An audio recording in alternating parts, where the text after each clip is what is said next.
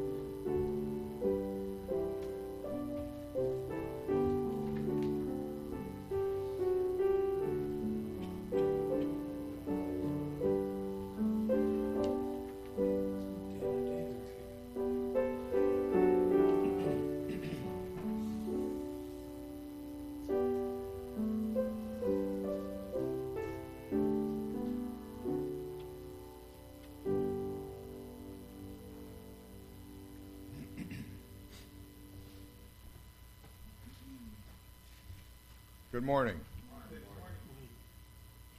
Do a couple of announcements here. Um, we all know everything from the fourth number down by heart.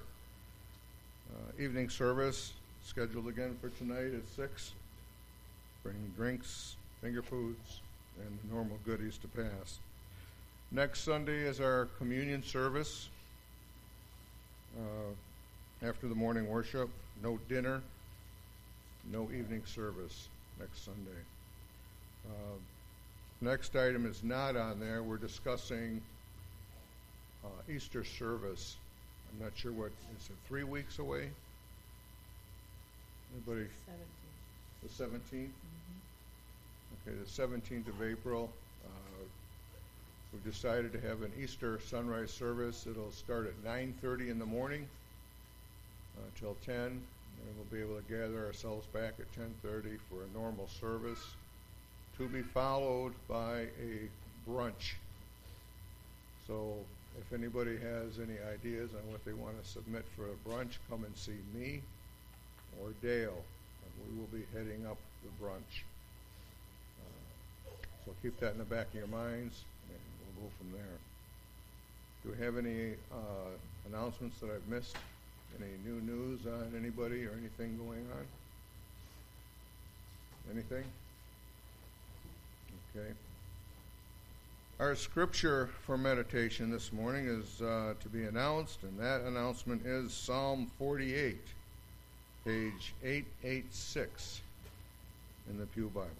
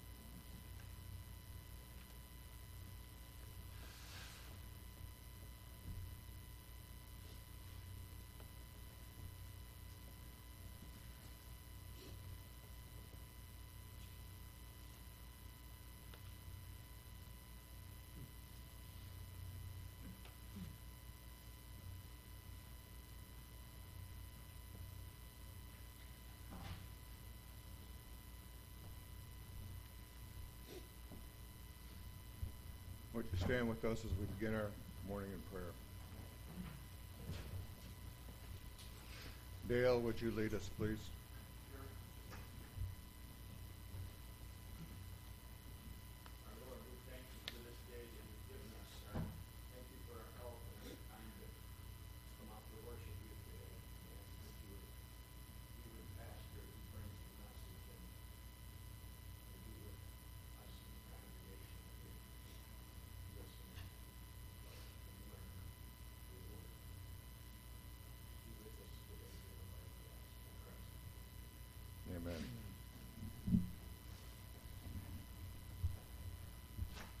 Will you take your brown hymnal this morning and turn to number 34?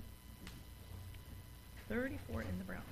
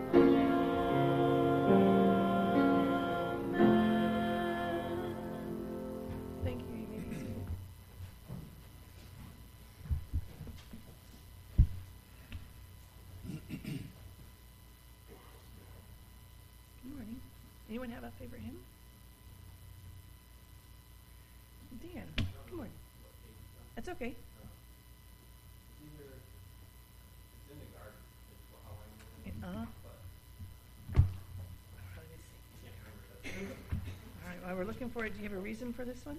What's that? Do you have a reason for this hymn this morning? Uh, the, the All right. 425 in the brown. All right. It's, it's always uh, mess up with me about the personal things. Thank you.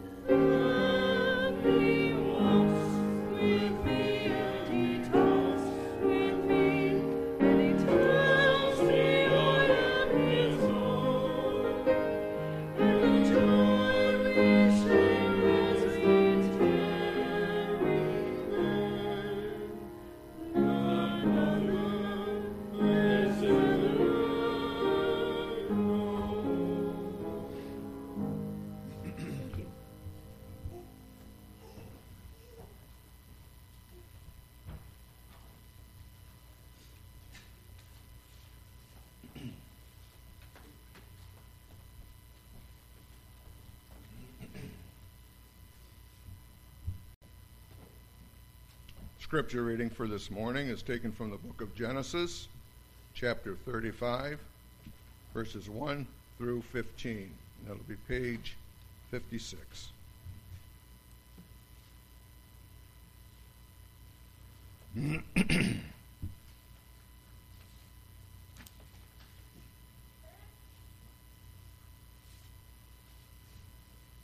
when you arrive at that, please stand with us.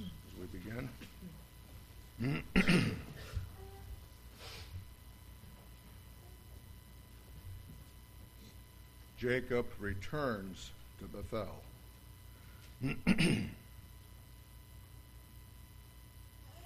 then God said to Jacob, Go up to Bethel and settle there, and build an altar there to God, who appeared to you when you were fleeing from your brother Esau. So Jacob said to his household and to all who were with him, Get rid of the foreign gods you have with you and purify yourselves and change your clothes. Then come, let us go up to Bethel, where I will build an altar to God, who answered me in the day of my distress, and who has been with me wherever I have gone. So they gave Jacob all the foreign gods they had, and the rings in their ears, and Jacob buried them under the oak at Shechem.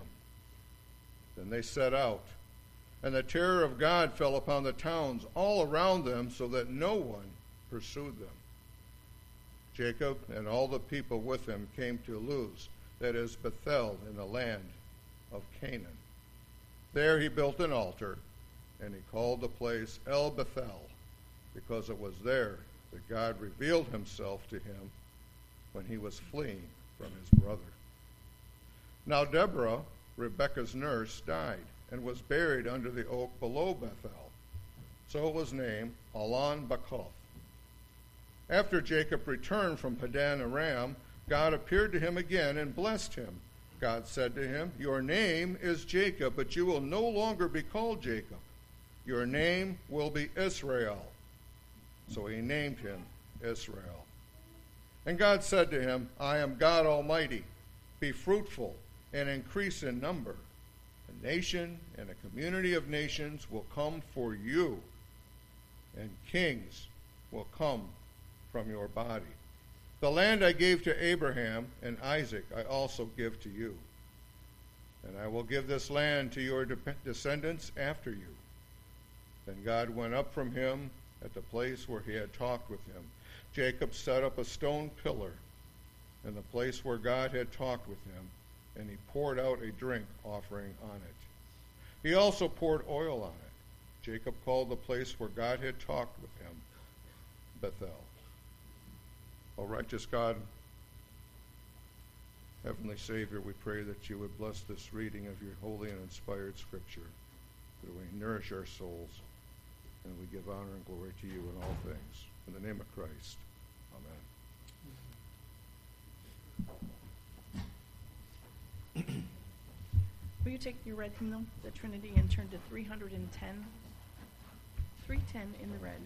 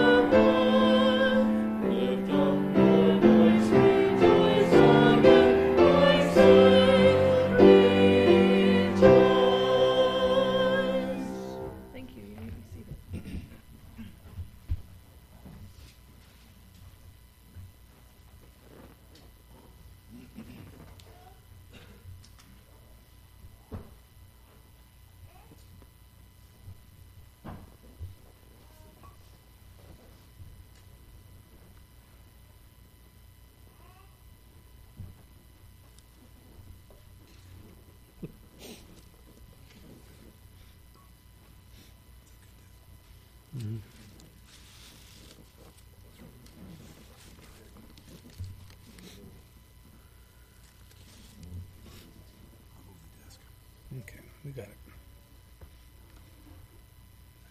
Mm-hmm.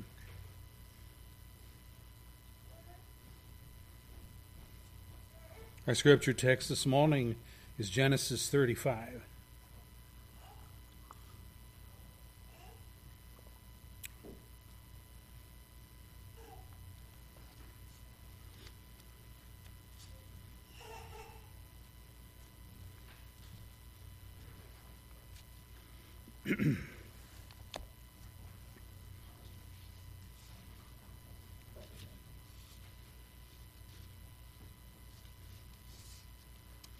Our last study demonstrated that Jacob's move away from Laban, his father in law, and his trickery did not go very smoothly. He settled in Hivite territory where his daughter Dinah was violated by Shechem, son of Hamor, the ruler of that area.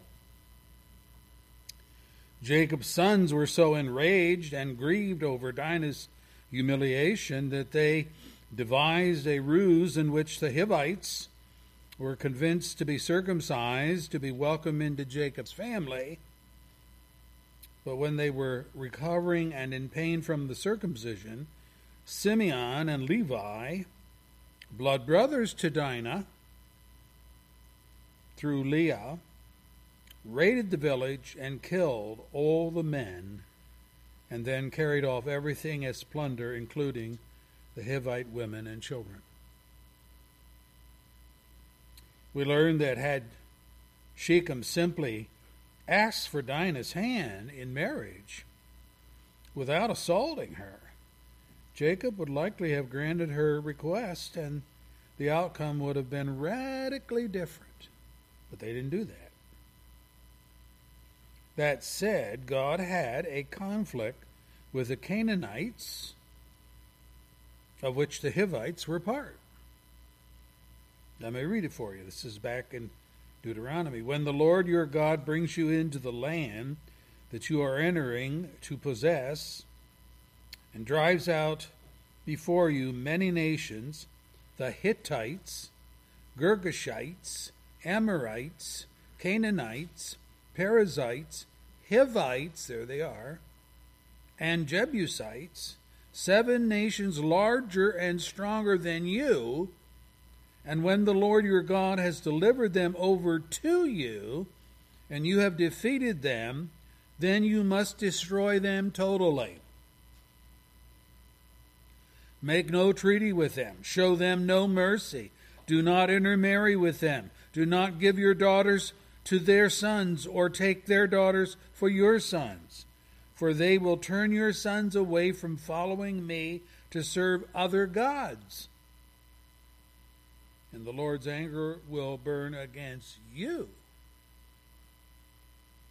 and will quickly destroy you. Deuteronomy 7, the first four verses. So, as early as the annihilation of the Hivites in the town of Shechem in Jacob's day, we see the beginning of God ridding the country of these idolatrous tribes and their immoral practices. Today's study focuses on Jacob's relocation to Bethel and beyond. And as we come, let's ask for the Lord's enablement. Our Father, we thank you for the historical books, Genesis being one of them, and for the truths that we learn. Some of it's very grieving, but it does show that human nature has been the same for centuries.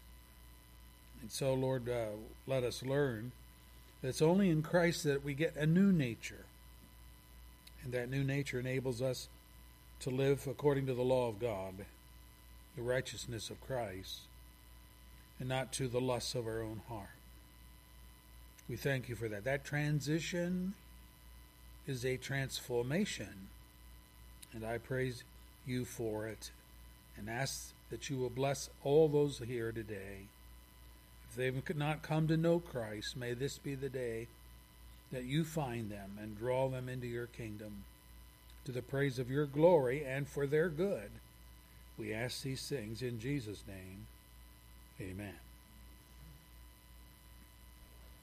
Today's study focuses on Jacob's relocation to Bethel and beyond. First thing we notice is that he breaks camp to move on. It's clear from our text that the town of Shechem is not where God wanted Jacob to be. He had moved there, he had bought a plot of ground there to set up camp without God's directives. And his stay at Shechem was horrendous for his daughter, Dinah, and his sons, whose fury against the townfolk made it impossible to establish cordial relationships. So we have in verse 1 God's directive go up to Bethel, settle there, build an altar there to God, who appeared to you when you were fleeing from your brother Esau. So this is a familiar territory. And God says, You've been there before, go there again. Wouldn't you just love to have such clear directives from God concerning your future?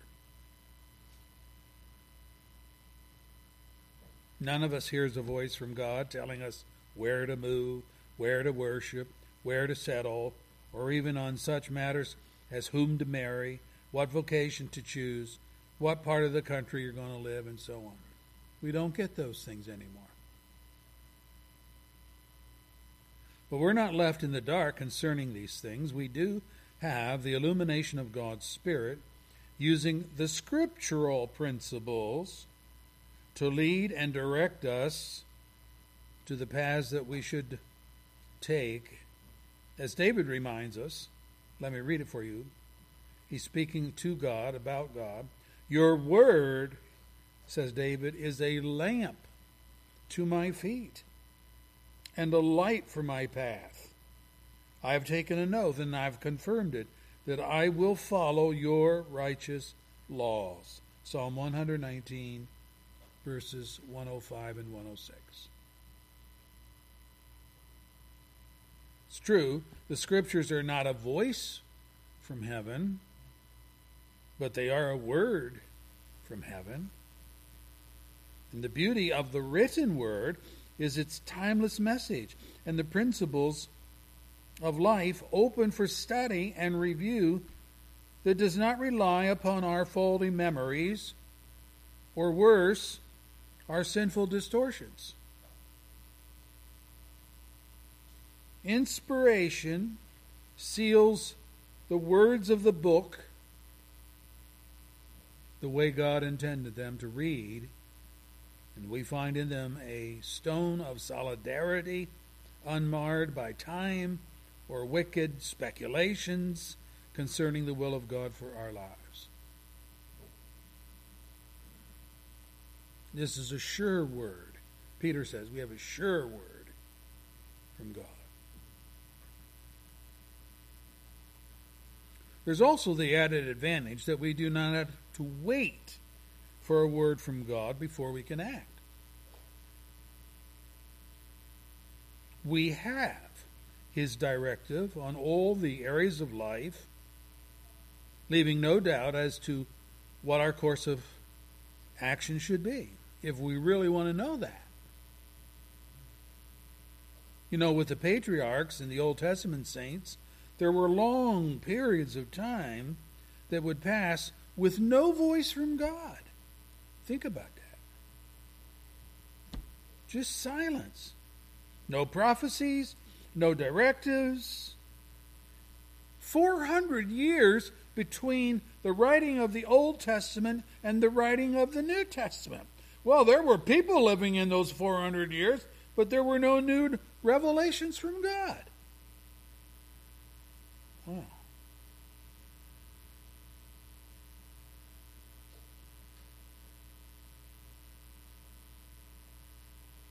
So even God's people would take a wrong turn on the road now and again, as did Jacob when he went to Shechem.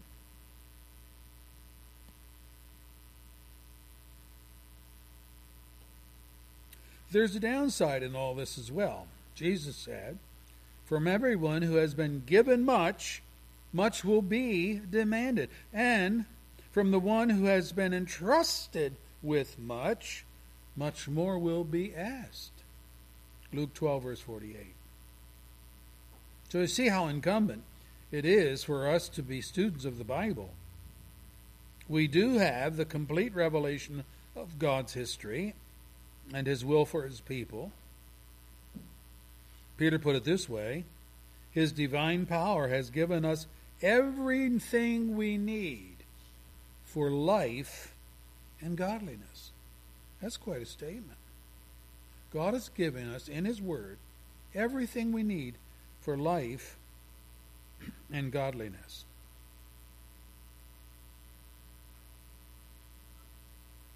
He goes on, through our knowledge of Him who called us by His own glory and goodness. Through these, He has given us very great and precious promises, so that through them you may participate in the divine nature and escape the corruption in the world caused by evil desires. 2 Peter 1, verse 3 and 4. That's number one. but then, secondly, that said, note that Jacob is conscious that to approach the true God of heaven demands proper preparation. It will require that his household abandon their pagan idols and beliefs. Verse 2. So Jacob said to his household and to all who were with him, by the way, he has hundreds of servants, Get rid of the foreign gods that you have with you, purify yourselves, change your clothes, then come and let us go up to Bethel, where I will build an altar to God. Verse 4. Here was their response. So they gave Jacob all their foreign gods that they had and the rings in their ears, and Jacob buried them under the oak at Shechem. Then he set out, and the terror of God fell upon the towns all around them, so that no one pursued them.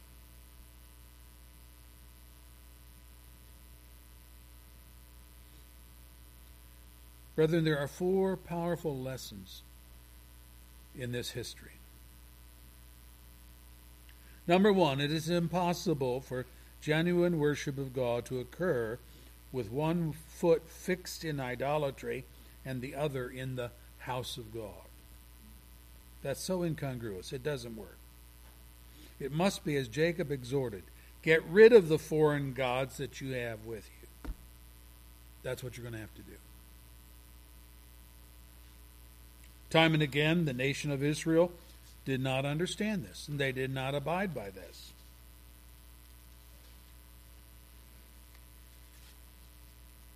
They refused to comply. In this way, they counted God simply as, well, another alleged deity in their pantheon of many gods. So I didn't know that Israel was like, yeah, they were just a bunch of pagans as all the other nations. Well, how did they become the people of God? God just reached down and grabbed them and said, I'm going to make you the people of God. God can't do that. Yeah, He did do that, and He can, can do that. He has to start somewhere because all of the nations are pagan. All of them are idol worshippers. So he starts with Israel. Say, so how how did he come to that conclusion? They must have been more righteous. No, they weren't. Well, they must have been more powerful. No, God says that they weren't. They were the least of the nations. It's God's grace. God just reached down and said, You. I want you. Me? No, you don't want me. Yes, you. That's the way it went. To do this, people have to ignore the clear word of God concerning God's unique oneness. They stick with their idols. This is what the Lord says. I'm reading scripture. This is what the Lord says Israel's King and Redeemer, the Lord Almighty. I'm the first. I'm the last. Apart from me, there is no God. Who then is like me? Let him come and proclaim it. Let him declare and lay out before me what has happened since I established my ancient people and what is yet to come. Yes, let them foretell what will come. Do not tremble, do not be afraid. Did I not proclaim this and foretell it long ago? You are my witnesses. Is there any God besides me? No, there is no one, no other rock. I know not one, says God. All who make idols are nothing, and the things they treasure are worthless. Those who would speak up for them are blind, they are ignorant. To their own shame, they are ignorant. Who shapes a god and casts an idol which can profit him nothing? He and his kind will be put to shame. Craftsmen are nothing, they're nothing but men. Let them all come together and, and take their stand. They will be brought down to terror and infamy. Isaiah 44, verses 6 and 5. God is setting it out really clear. Hey, there's only one God, it's me. You can do what you think is God. You can gather your men together and so forth. But it's all you'll all be frustrated. That's in Isaiah 44. If we look at Isaiah 42, verse 18 and following, it reads, I am the Lord, that is my name. I will not give my glory to another or my praise to idols. Isaiah 42, verse 8. You are my witnesses, declares the Lord, and my servant whom I have chosen, so that you may know and believe me and understand that I am He. Before me no God was formed, nor will there be one after me. I, even I, am the Lord, and depart from me. There is no Savior. Boy, what a statement. Apart from me, there is no Savior. I have revealed and saved and proclaimed. I and not some foreign God among you. You are my witnesses, declares the Lord, that I am God. Yes, and from ancient days I am He. No one can deliver out of my hand. When I act, who can reverse it?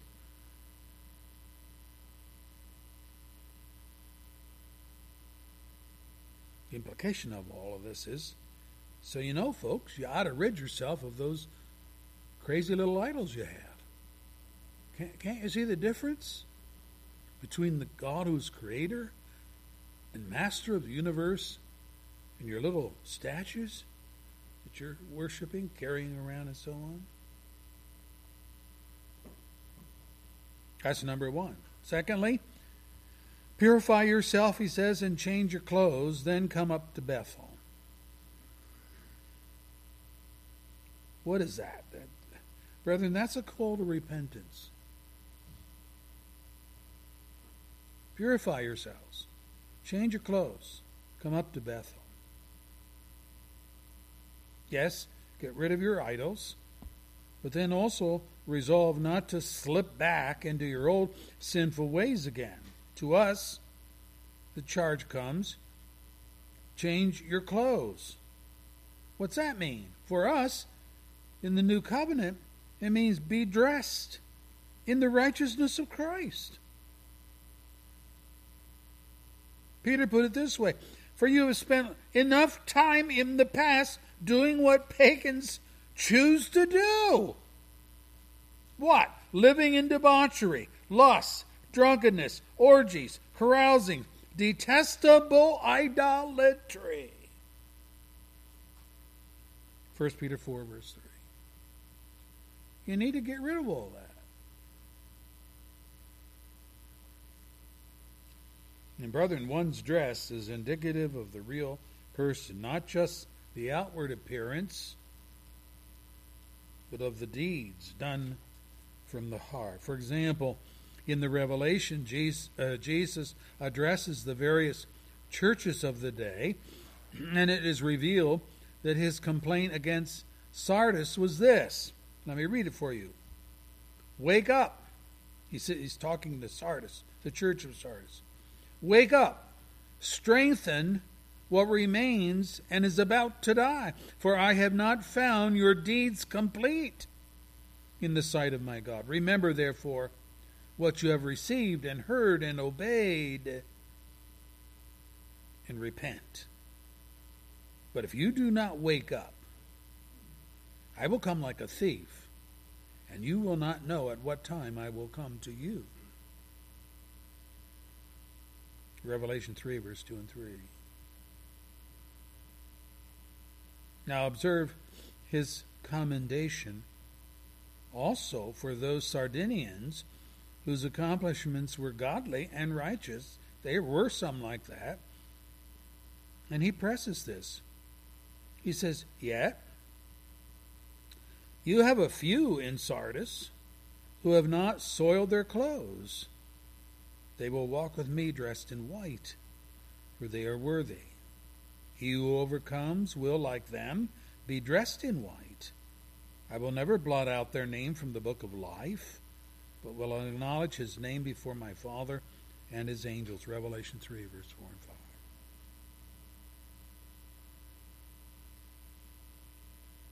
So there's rebuke for their apathy and indolence, but there's also praise for those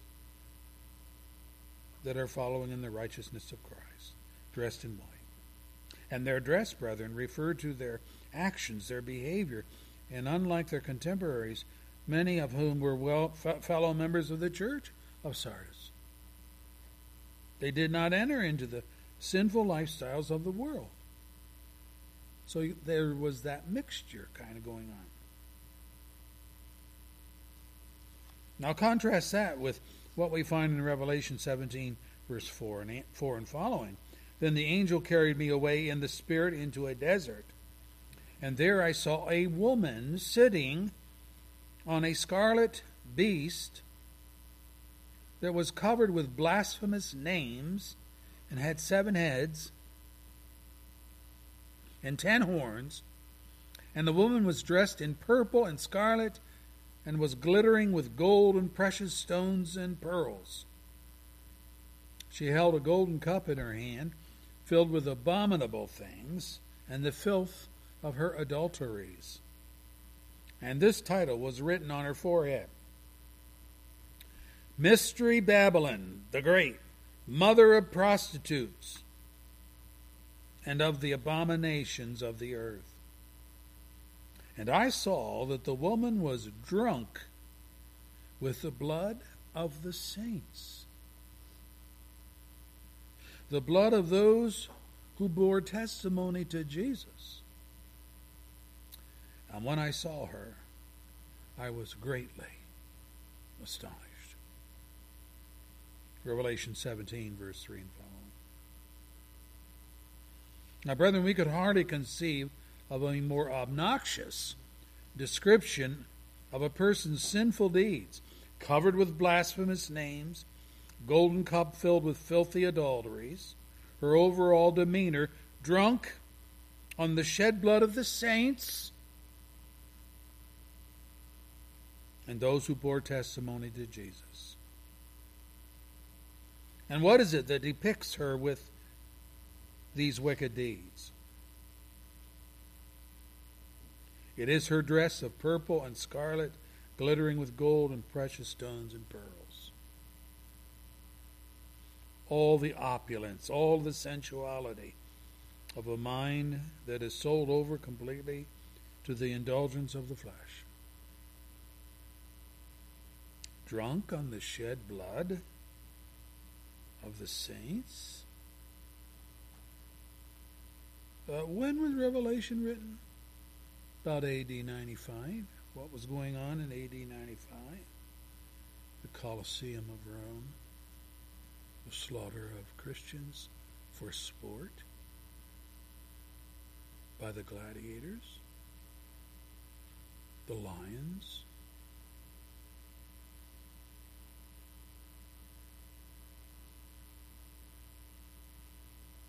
So Jacob's charge is purify yourselves, change your clothes. Those are two sides of the same coin. They are like Joshua the priest in the vision Zechariah saw. Now Joshua was dressed in filthy clothes as he stood before the angel, and the angel said to those who were standing before him, Take off his filthy clothes. And then he said to Joshua, See, I have taken away your sin, and I will put rich garments upon you. And when Jacob told his household to change their clothes, he was charging them to purge the sinful behavior from their lives through repentance and faith.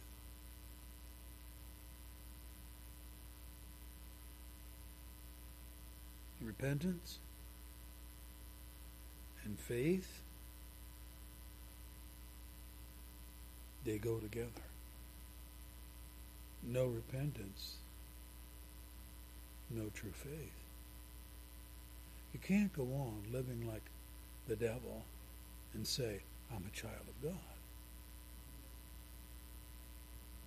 There has to be a disallowing of all that sinful lifestyle. Now, we do sin, we continue to sin, but it should be the occasional thing, not the ongoing lusts of a heart devoid of grace. Third lesson the people's response. Yes, they turned over their idols to Jacob as he commanded, but notice verse 4 and following. Along with their idols, they handed over as well, the scripture says, the golden rings in their ears. I look at the text, particularly at Jacob's charge to the people. Guess what? I don't find any command for them to forfeit their jewelry. They did this on their own without Jacob prodding them to do so. This is the way true repentance works. The lessons I point out in our studies are simply intended to get you to think and to reason how, in fact, you yourself will repent and cleanse your life of the sinful garments that you wear understanding by onlookers, but known to you as you look in the mirror of God's Word. What do we know from the Bible about the connection between jewelry and idolatry? Well, in their later history, Jacob's descendants were miraculously de- delivered from Egyptian bondage, and they set up camp at the foot of Mount Sinai. And while Moses delayed from coming down from the mountain, where God was inscribing for him the ten words of the law, the Ten Commandments, the people were at the foot of the mountain prodding Aaron to create for them the visible idol to worship the golden calf. You didn't do it yet. They're prodding him to do it. So here's Aaron's response Well, take off the gold earrings your wives, your sons, your daughters are wearing, and bring them to me. So all the people took off their earrings and brought them to Aaron. He took what they handed him and he made it into an idol cast in the shape of a calf. Exodus 32, verse 2 and following.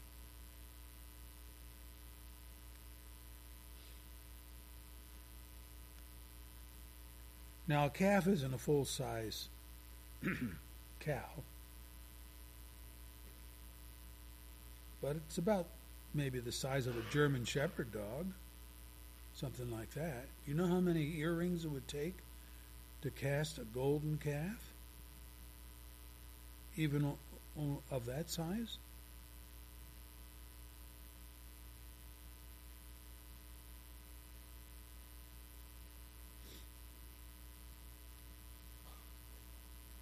In these early years, and to their credit, Jacob's household did not have to be commanded to give away their gold earrings along with their household idols. They just did it.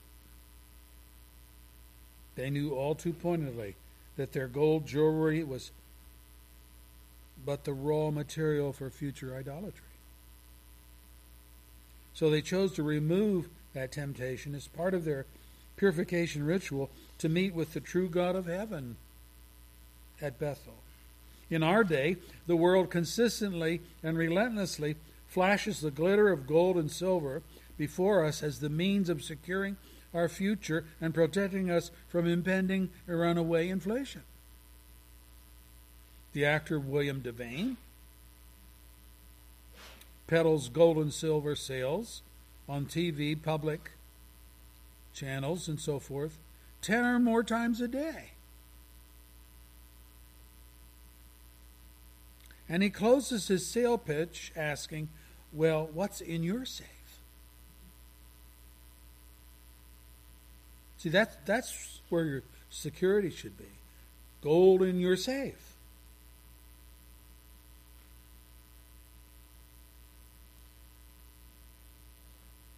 There's nothing sinful about buying gold and silver as an investment any more than buying some other commodity like stocks or bonds or whatever. The sin comes in when these valuable minerals are viewed as our salvation, our Savior. To save us from financial ruin, I'm buying gold and silver. I'll tell you what.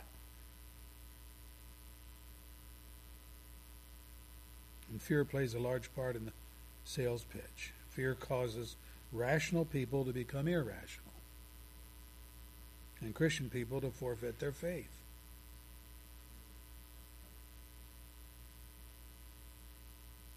Jacob's household had the good, faith filled sense to realize that if they kept their jewelry,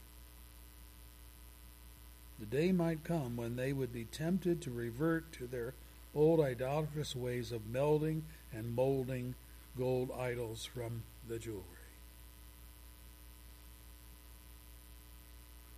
Jesus warned us Woe to the world because of the things that cause people to sin. Such things must come, but woe to the man through whom they come. If your hand or your foot causes you to sin, cut it off and throw it away. It'll be better for you to enter life maimed or crippled than to have two hands or two feet to be thrown into the eternal fire. And if your eye causes you to sin, gouge it out and throw it away. It's better for you to enter life with one eye than to have two eyes and be thrown into the fire of hell. Matthew 18, verse 7 and following.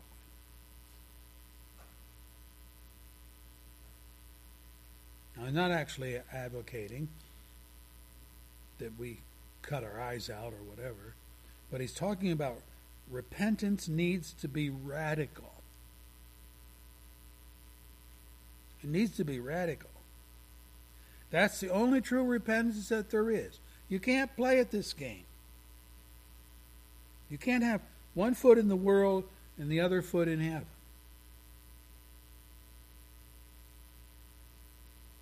So the idea is to repent and repent wholeheartedly.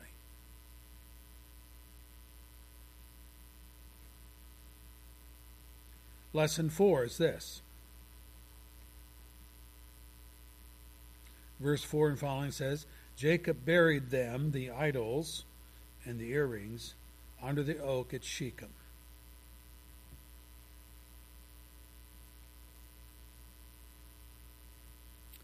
Burying something is a figurative way of saying that we're through with it. We're through with it. It's dead to us and no longer has any part in our lives. Look further down in the text.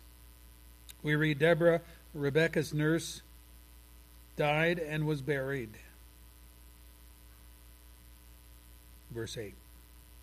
Further still down in the text. Rachel died, giving birth to Benjamin, verse 19, and was buried on the way to Bethlehem. Last of all, Isaac, Jacob's father died at the age of 180, verse 28, and he was buried by Jacob and Esau, verse 29. What this text is saying in regard to friends or relatives or family members, when we bury these we love, usually we erect a little marker, a stone pillar, Jacob placed over Rachel's tomb, verse 19. And we do that because we want to be able to go back on occasions and remember those we loved and reflect on what they meant to us while they were alive.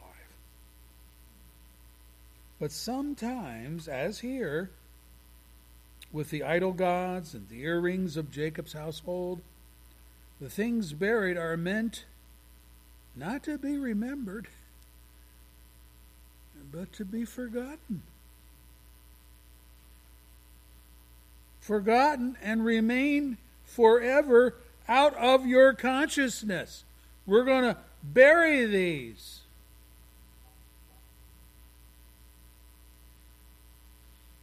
They are bad things. They are not worth remembering.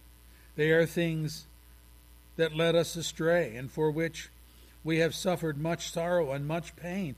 There is value in this kind of burying. There is value in no marker to locate the burial site.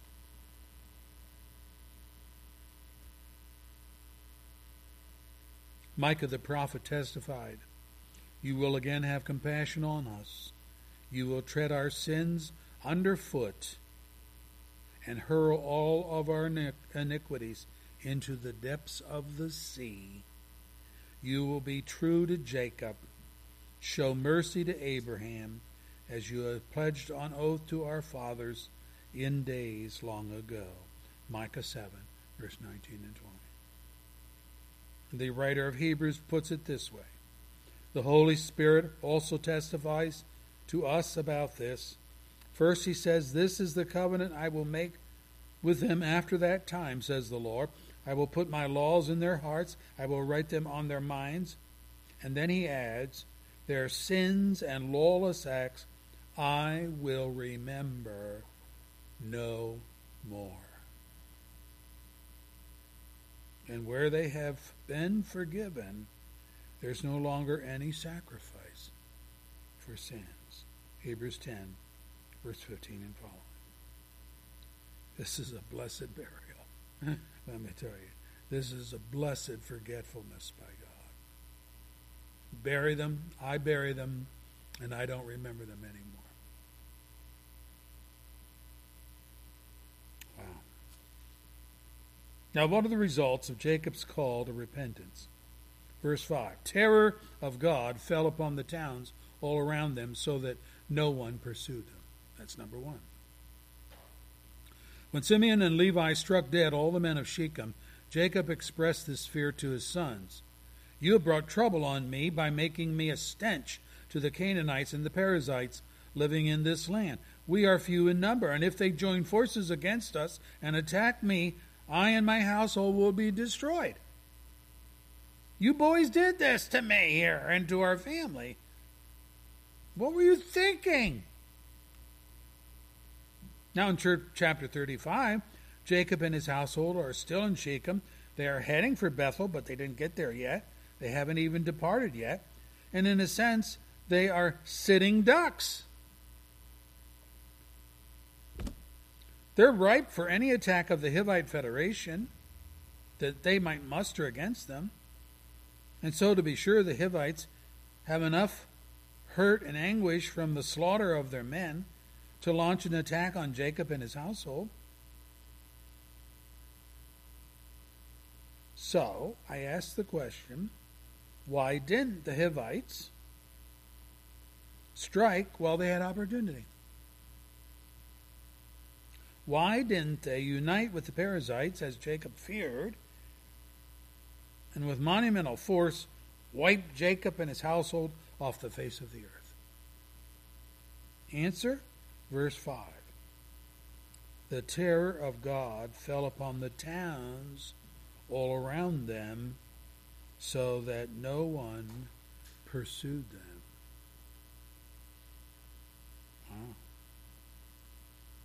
Wow. Okay, another question.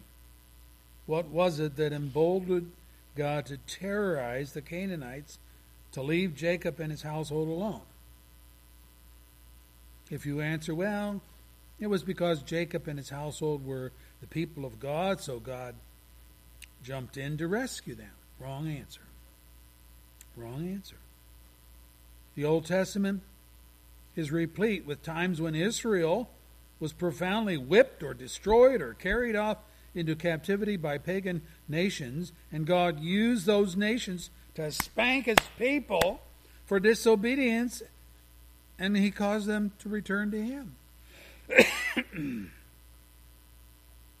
well, what's the correct answer then? It was the repentance of God's people that activated the intervention of God on their behalf.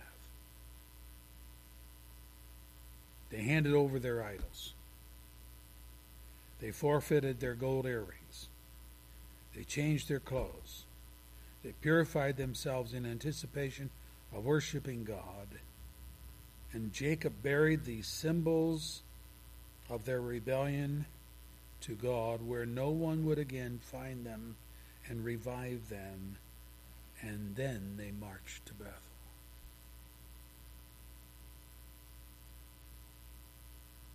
Repentance in us, brethren, always emboldens God to forgive us our sins and to draw us near to Him. Let me read it for you. David, he's writing, The Lord is close to the brokenhearted, and He saves those who are crushed in spirit. A righteous man may have many troubles but the Lord delivers him from them all. Psalm 34, verse 18 19. Or again, the sacrifices of God are a broken spirit, a broken and contrite heart, O God, you will not despise. Psalm 51, verse 17. This God did for Jacob and his household when they turned from their idols to God alone. That was the first result. The second result was that Jacob's name was changed to Israel. Ever wonder where the name came from? Well, here's where it came from. We have learned in this study of a number of people whose names were changed by God. Abram means exalted father was changed to Abraham, father of many nations. Sarai princess, an heir waiting to rule, but not yet materialized. Her name was changed to Sarah, noble woman, a mother of nations and kings, issuing from her. Genesis 17, verse 16. Yet these name changes had more to do with Abraham and Sarah's destiny to become a great nation in fulfillment of the covenant God made with Abraham when he was yet in Ur. But Jacob's name change is unique. Verse 10 God said to him, Your name is Jacob, but you will no longer be called Jacob. Your name will be Israel. So he named him Israel. The name Jacob did not refer to what he would become in terms of future blessing, as is the case of Abraham and Sarah. Rather, his name was indicative of what he was by nature. What's his name mean? What's Jacob mean? He means a deceiver, a liar, a swindler, a con man, a person in whom there no one would readily place their trust. How would you like to go through life with the name liar? Rachel meeting Jacob at the well, reporting back to her father Laban, Father, I just met your sister's son, Mr. Liar, at the well, and, and he watered my sheep. Or what about Laban himself deciding to hire Jacob to care for his sheep? Uh, uh, Mr. Swindler, tell me what your wages should be and I'll pay them. None of this is complimentary. But con artist was every bit a description of Jacob before God confronted him and changed him.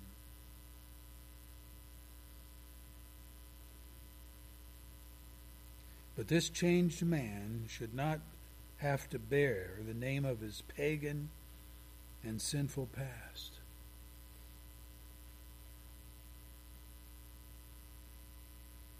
Men may take a prove it to me posture towards a person who claims to have been changed, but God needs no such thing as a probationary period.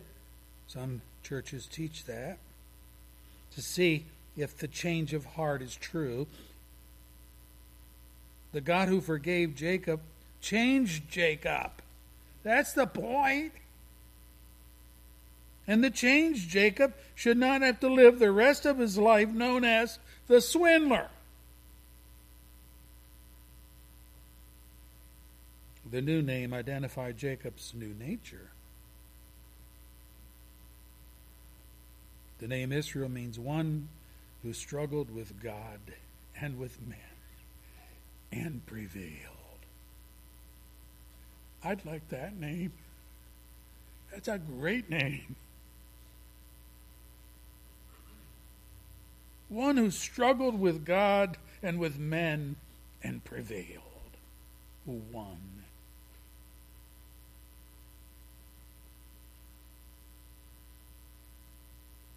Jacob held on to God despite his sinful past. He wrestled with God and with his own sinful self until God could do no less than bless a repentant heart.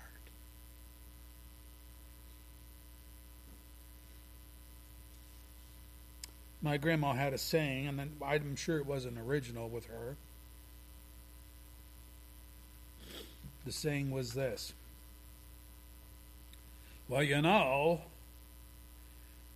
you can't make a silk purse out of a sow's ear. Uh, us kids are going,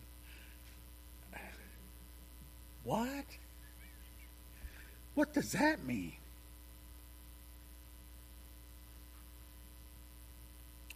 She meant something like this There are no soft, silky fibers in a pig's ear. No, it's rough like a Brillo pad. So, silky softness from coarseness, that's impossible. Ah, but with God, all things are possible. That same grandma of mine was married to a confirmed drunkard, drunkard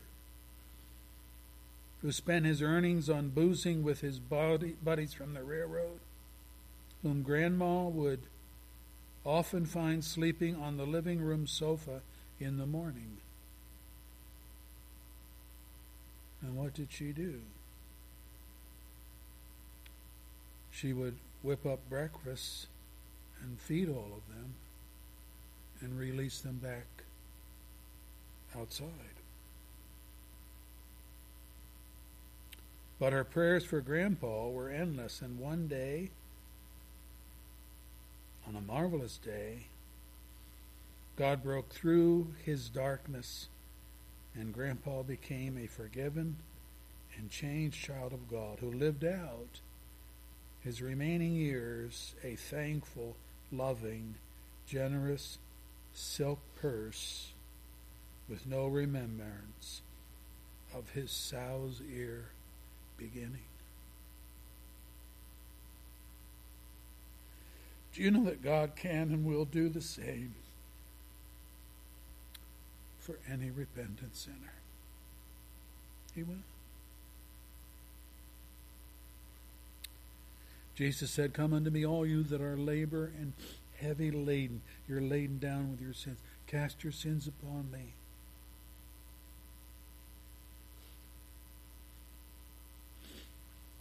For I am gentle of heart and compassionate towards you.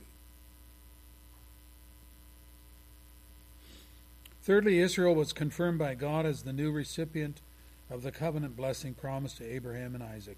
Verse 11. God said to him, I am God Almighty. Be fruitful and increase in number.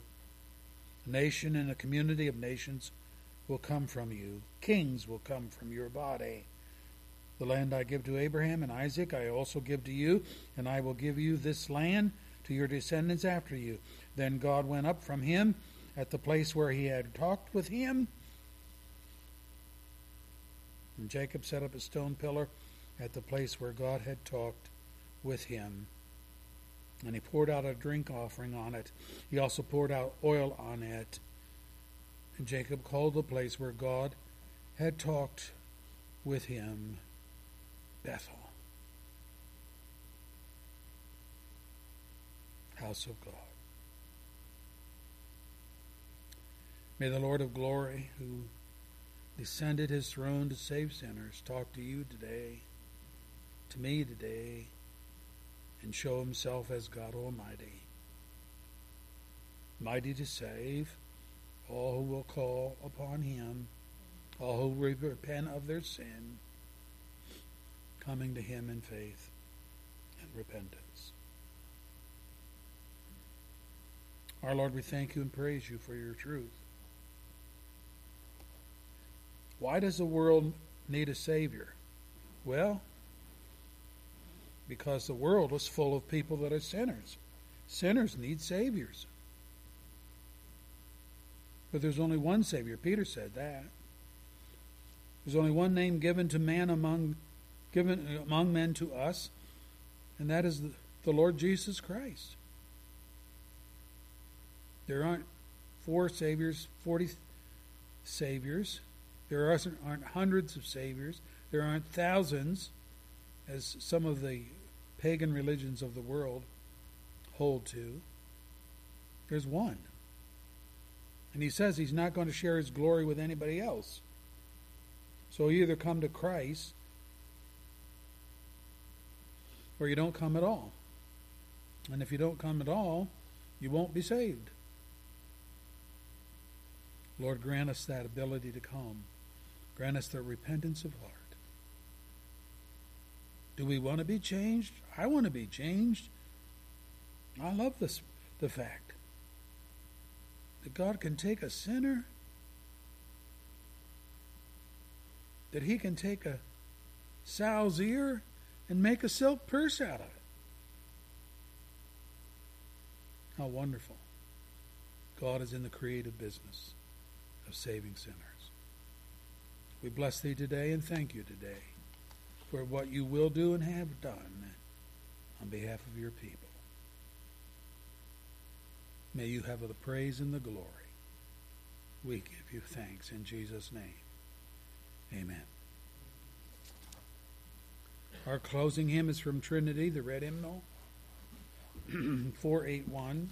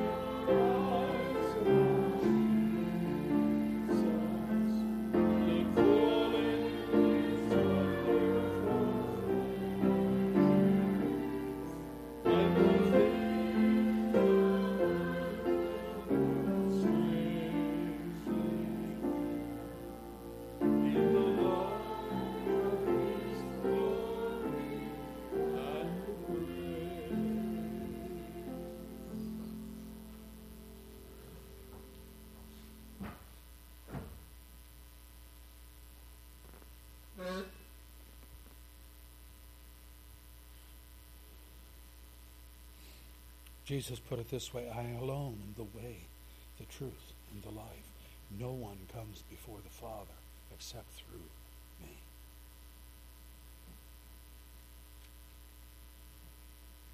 Thousands of years have passed, and still the world has not gotten that message. They're still looking at their little idols, those looking at the puny works that they offer to God. The paltry things that they do, their prayers, their church offerings,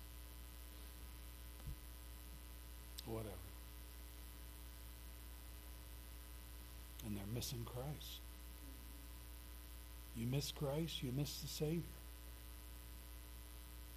Peter put it this way there is none, no other name given un, unto men under heaven. That's pretty exhaustive claim, isn't it? No other name given to us under all of heaven by which we must be saved.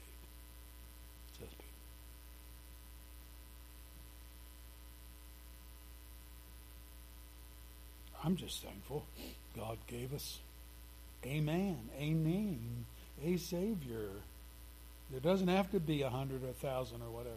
Just needs to be one who is all efficacious in his ability to save and forgive.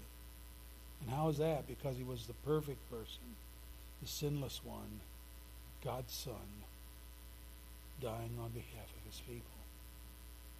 That's what the cross is all about. He wasn't a victim. He gave of himself. He said, No man takes my life from me, but I give it up of my own accord. And I have authority to do that. And I've received that authority from my Father. Wow. Who gives his life like that? One who loves. Our Father, we pray that you will help us to see the beauty of Christ. We sang this hymn this morning, and it's wonderful hymn.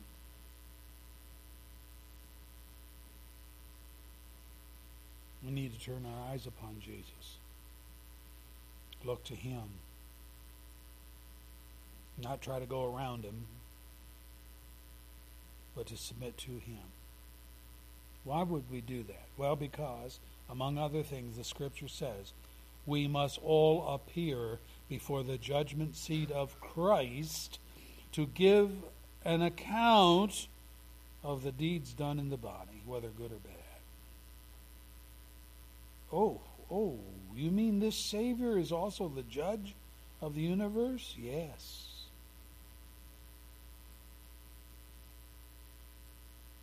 I'd like to be at peace with that judge when I come before him. Not his enemy, but his friend. Not a foe, but a family member. Lord, let us reach out in faith. Grant us the faith to reach out to Jesus. Grant us the repentance to turn away from our sin because he's not going to tolerate sin that's willful.